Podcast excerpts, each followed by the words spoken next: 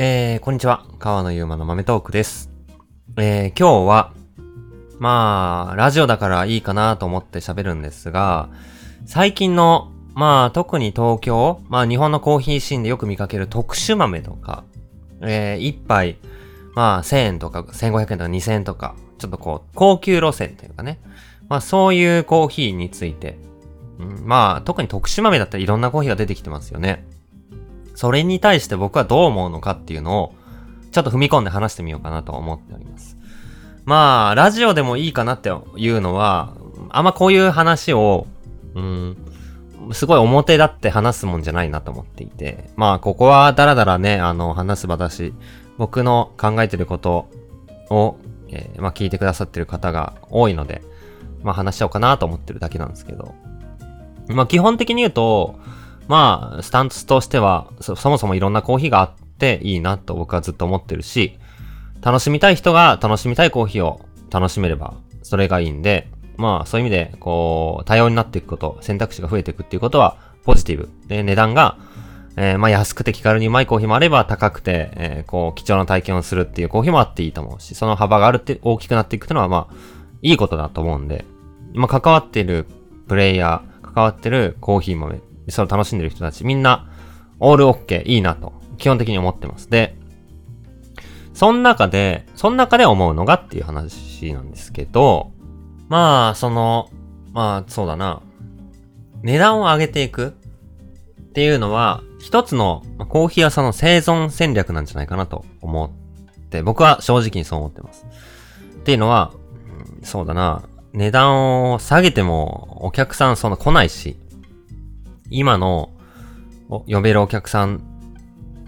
の中で、より売り上げを最大化するため、その中でやっていくためには、まあ値段を、そうだな、上げないとやっていけないっていう側面もあるんじゃないかなと思いますね。まあそれが、売り、値段を上げてやっていける人っていうのも多くないと思うんで、それは噛み合ってるっていうことで僕はすごいことだと思うんですよ。ね、じゃあ誰しもが値段上げて売り上げを上げたいって思うけど、値段上げてそのまま売り上げが上がる人ってそんないない。どっちかというとだって値段上がってもお客さん来なくなっちゃうんで、それでもお客さんが来る。値段上げてもそれについてくるぐらいその人に何か魅力がある。その人のコーヒーに力がある。その人のコーヒー飲んでみたい。値段高くてもより飲んでみたい。そう思ってもらえるっていうのは、まあその能力なんで、そう誰もできないすごいことだと僕は思うんですけど、値段上げていくっていうのも、まあ、そのお店をも、その会社が生き残る生存戦略だと僕は思ってます。まあ、コーヒー屋の商売、どうですかねまた別のポッドキャストでちょっとその、うん、難しさとか話してもいいかなと思うんですけど、簡単じゃないと思うんですよ。ねえ、コーヒー屋、いろんな選択肢ありますし、じゃあ豆売りってなったら余計、うーん、有名なロースターありますし、ね、関西だったら、ウィークエンダーズさんとか、青間さんとか、バチバチにうまいコーヒーだし、東京だってオニバスさんだって、フグレンさんだって、いろんな、まあ、うまい、うまい、お店も増えてるし、豆もああって、オンラインじゃより競争も激しくて。じゃあその中で、なぜそのお店に、新しいお店に来てくれんのか。うん、っていうのって、よりこう、難しくなってると思うんですよね。で、えー、じゃあ人件費もコーヒーのドリップ1杯5分、10分かかると。そのための人件費結構かかりますよね。仮に、まあお客さんと話す時間、提供の時間を含めて10分かかるとしたら、まあ1時間の6分の1なわけなんで、えー東京の最低時給考えるとだいたい100、150円とか、えー一人の一杯のコーヒーに対してかかるわけなんですよ。人件費だけで。それに、水道光熱費とか、あとはその場所の家賃とか固定費がかかってくるわけで、で、もろもろ考えると、まあまあ、その、ドリップで、一人のお客さんに10分、20分かけてサービスするっていうことが、いかに採算合わないか。それがもし二人回しだったら、その倍かかるわけなんで、まあもう、ね、一杯売っても、なんなら赤字の可能性が出てくるぐらい、そのペースだと難しいんですよ。だから、1時間に、まあ、10杯、20杯、30杯、えー売ったり、豆を買ってくれたり、お菓子売れたりとか、そういうのが合わさって、その分の人件費が、固定費が、ペイできると。そういう、そのぐらい、まあなんかね、ポンと美味しいコーヒー作って、えー続いていけるような簡単な世界ではない。まあそれはまあ、見てわかると思うんですけど、でもそうなんで、そんな中で、どうやって続けていけるかっていうことをみんな必死で考えて、その、その人の強み、その人の思考と、えー、まあ値段を上げるべきなのか、より多くの方にリーチできるっていうタイプなのか、まあその間を行くのか、いろんなやり方があると思うし、コーヒー以外のものを入れていくのか、いろんなパターンがあると思うんですけど、一つその単価を上げていくとかいうのが、うん、その人ができる生存戦略の一つなんだろうなって僕は思ってるんですね。だからそれはそれで認めるべきだし褒めるべきだと思っていて、スタイルの違いはあれど。で、その、まあ、値段上げても成り立つようなコーヒー。どういうコーヒーかって言うと、まあ、普段、あんまり飲まない豆とか、面白い作り方をしてるコーヒーとか、珍しい豆とか、まあ、そういうことになっていきますよね。で、その中で、やっぱりよく出てくるのは anaerobic fermentation、嫌気性発酵のコーヒーとか、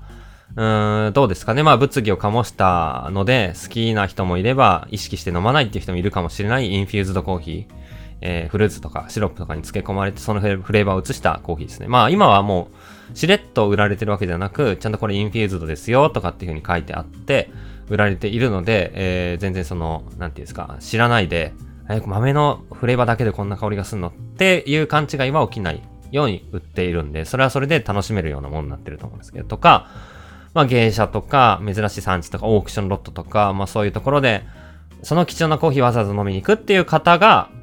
楽しめるっていうとこと、その値段っていうのが噛み合って、えー、単価高い豆、レア豆っていうのが成り立っているのかな。そういうふうに構造を考えたりとか、プレイヤーのできることとか、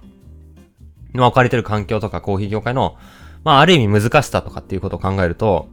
すごく妥当だし、まあ、本当に、それで動いて続いている人たちは素晴らしいし、そういうふうに消費者のニーズに応える新しい選択肢を作ったりとか、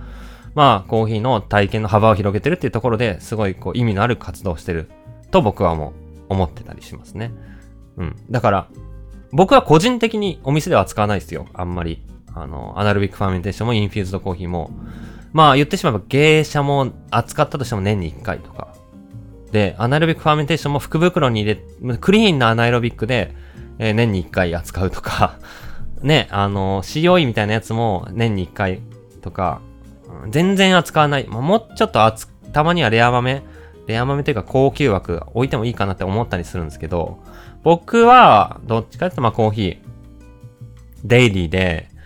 まあ日常的な毎日楽しみたいなっていう飲み物であってほしい。まあロースターなので、ロースターの役割が結構強めなお店なんで、どっちかっていう。だから、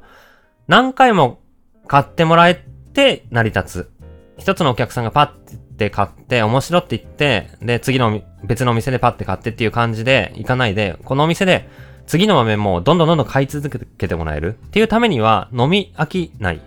飲んで疲れない。また飲みたいなって思えるような、明日にも飲みたいと思えるような、それ馴染む味わいにしたいんですよ。で、僕がそれがコーヒーが一番伝わる。僕は思うのは、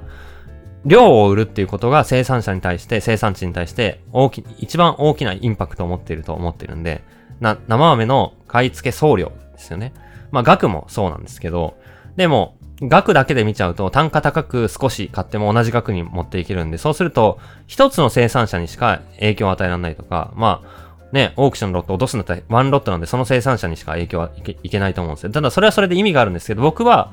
できることなら、本当に世界中の農家さんに、えー、ポジティブな影響を与えたいと。まあ本当にまだまだ、まだまだの規模なんですけど、でも少なからず何カ国かの、えー、何十人かの生産者には、間接的だけど影響を与えられているのかなと少しは思っていて、それをもっともっと増やしたいんですけど、そのためには本当にたくさん、もうほん、わ、わーっと飲んでもらわないと、あありがたがってちびちび飲んでもらったりするのも嬉しいし、そのぐらい美味しいんですけど、そ、そんな、こう、ありが、貴重ぶらずに、すごいんですよって言わずに、あ、うまいコーヒーなんだよって言って、お気軽に飲んでって感じで、たくさん飲んでほしい。たくさん飲んでもらえる分、値段は下げたいし、どっちかっていうと。で、量を上げたいって思ってるタイプなんで、まあ、とは言っても、それが結構難しいし、本当にそうなんのかってよくわかんないところですけど、ね、スペシャルティーコーヒーで、マイクロロットのコーヒーをたくさん、たくさんって言っても限界あるあるわけじゃないですか。マイクロロットだからいい。限られた量で作られてる小さな生産者のコーヒーを、が、だから個性がある。それをたくさんの人に知らしめるんだって、本当にどうなのって、できることがあるのってなるけど、それは需要と供給のバランスを考えて、需要をもっと高めてあげれば、まあだから需要の部分を自分が担って、で、自分の需要を上げていければ、自分の買い付け需要を上げ、自分で上げていく。つまり自分のお客さんへの提供量がバンバン増えていったら、自分の、自分が買い付けをしなきゃいけない需要の量が上がるわけじゃないですか。そうすると、その同じ小規模生産者に対しての、まあ、世の中の需要が増えるわけなんで、自分以外のバイヤーも欲しい。中で自分ももっともっと欲しい。ってなっている状況で、値段が勝手に上がっていくわけですよね。供給は限られてる需要が上がるってなると、値段が上がるのは当然なんで、そういう風にして、小規模生産者の、そういう素晴らしい個性があるコーヒーを小さく作ってるって素晴らしいことだし、意味があるってことだし、それで面白いし、僕はそれで飲んでワクワクするんで、その人たちの取り分がどんどんどんどん上がっていけるっていうのが、僕がまあ少なからず影響を与えられる部分。だから、量を買うっていうのはすごい意味がある。それ、の数が増えることなんで、まあだからたくさんの生産者が持続的になるっていう意味で僕は量を上げたいなと思って、で、気軽でありたいなと思ってるんですね。なので僕はそういうスタンスでコーヒーやってるんで、味わいとしてはもうウォシュトばっか。たまにナチュラルを扱うぐらいで。で、ナチュラルを扱うにしても、ウォシュトっぽいちょっと柑橘感が感じられるようなクリーンで、えー飲みやすく、飲みやすいというかもう癖がなくて、発酵感が少なくて、明日も飲みたいと思えるようなナチュラルじゃないと扱わないんですけど、そういう風なコンセプトでお店はやっている中で、そうじゃない、えーまあ、本当にインパクト素晴らしい、すごいコーヒー、えー飲んで、あの、1000円、2000円も出したくなるような面白いコーヒー、えー高級枠なコーヒー、あって、それはそれで、自分の、自分のが出す、出すなら出さないかもしれないなってコーヒーだけど、日本のコーヒー文化の中では幅広げつつ、その人のコーヒーを出すやり方の武器を、えー合わせて、こう、生き残っていく方法でもあるし。で、同時に、まあそのコアな需要も叶えてるっていう、うん面白い流れなのかなとも思ったりしてますね。これが、3年後、5年後どうなるかっていうところが、僕はその部分で心配。だから、その、飲み続ける、それでさらにずっと飲み続けてくれればいいんだけど、その人が飽きちゃったり、新しくそこに入ってくる人が止まったら、ちょっと怖いかもしれないんですけど、でも多分、止まんないのかな？どうですかね？コーヒー飲む人は増えてるんで、面白いコーヒーもっと飲みたいって人も増えるだろうから、まあ大丈夫なのかなと思いつつ、うん、なんかそういうこう、一つのお客さんがどれだけそのお店に生涯お金を払うか、どれだけの回数買い続けるか、みたいなところで比較すると、えー、どこかに、どっちの方がやりやすいのか、どっちの方がブレがあるのかっていうのは、また3年後とかのコーヒーのシーンとか、えーその努力、そのお店が、まあ、どうやって飲み続けてもらうか、えー次の新しい豆をどんどん出していくとかね。また新しい次の豆でワクワクしてもらうとか。そういうので、また飲んでもらうっていう、その工夫をどれだけできるかっていうことなんで、どっちも面白いと僕は思っていますね。だから、もしね、なんか、えー自分の、自分はこういうコーヒーが好きっていうスタンスの人がいたら、そうじゃないコーヒーは否定しないでほしいなって。否定して自分のマウント取らないで自分のね、えー信じてることはそれの良さだけを伝えればいいし、立場が扱ってるコーヒーの方向性が違えど、その人なりにコーヒーを解釈、その人の武器と武器と合わせてコーヒーを伝えていい体験を作ってるはずなんで、良くない体験だったらお客さんは来ないはずなんで、そのお客さんにとっていい体験だからまた来てくれるし、そのお店が続いているわけなんで、そのお店が続いてる限りは、うん誰かの需要を素晴らしく叶えているっていう意味のあるお店になってるのかなっていうふうに、もしね、その、例えば、癖があるとか、えー飲みづらいっていうう印象をそういうこう個性的なコーヒーとかに対して持ってる人がいたりとか、逆に、高級な豆、レアな豆、フレーバーが本当に素晴らしい豆、でも高い豆を、えー信じていて、まあそういうのを魅力と感じていて、でもその、デイリーなコーヒーの魅力があんまりよくわかんないや。標高高いコロンビアの500円飲めるコーヒー、いや、それは1000円で飲める芸者の方がうまいっしょって思ってる人も、その500円のコーヒーをけなす必要はないし、えーその、デイリーなコーヒーを信じてる人も、スペシャルなコーヒーを、えーなんかこう、うん違うものと見してみ見て、なんかディスる必要はないし、どっちも認めるべきだなと。で、自分じゃないものを否定せずに自分の主張をすべきだなと、まあそもそも思ってる。し、僕は本当に、うーん、そうやって、特殊な面白い豆を仕入れて、お客さんに伝えられてる人は、すごいなと思うんで、うーん、なんていうんですかね。僕は僕のやり方でコーヒーの、デイリーなコーヒーを量を特に意識して出したいなと思ってるんですけど、もっともっと量を上げたいなと思ってるんですけど、まあ、それが、そのいろんな働きがあって、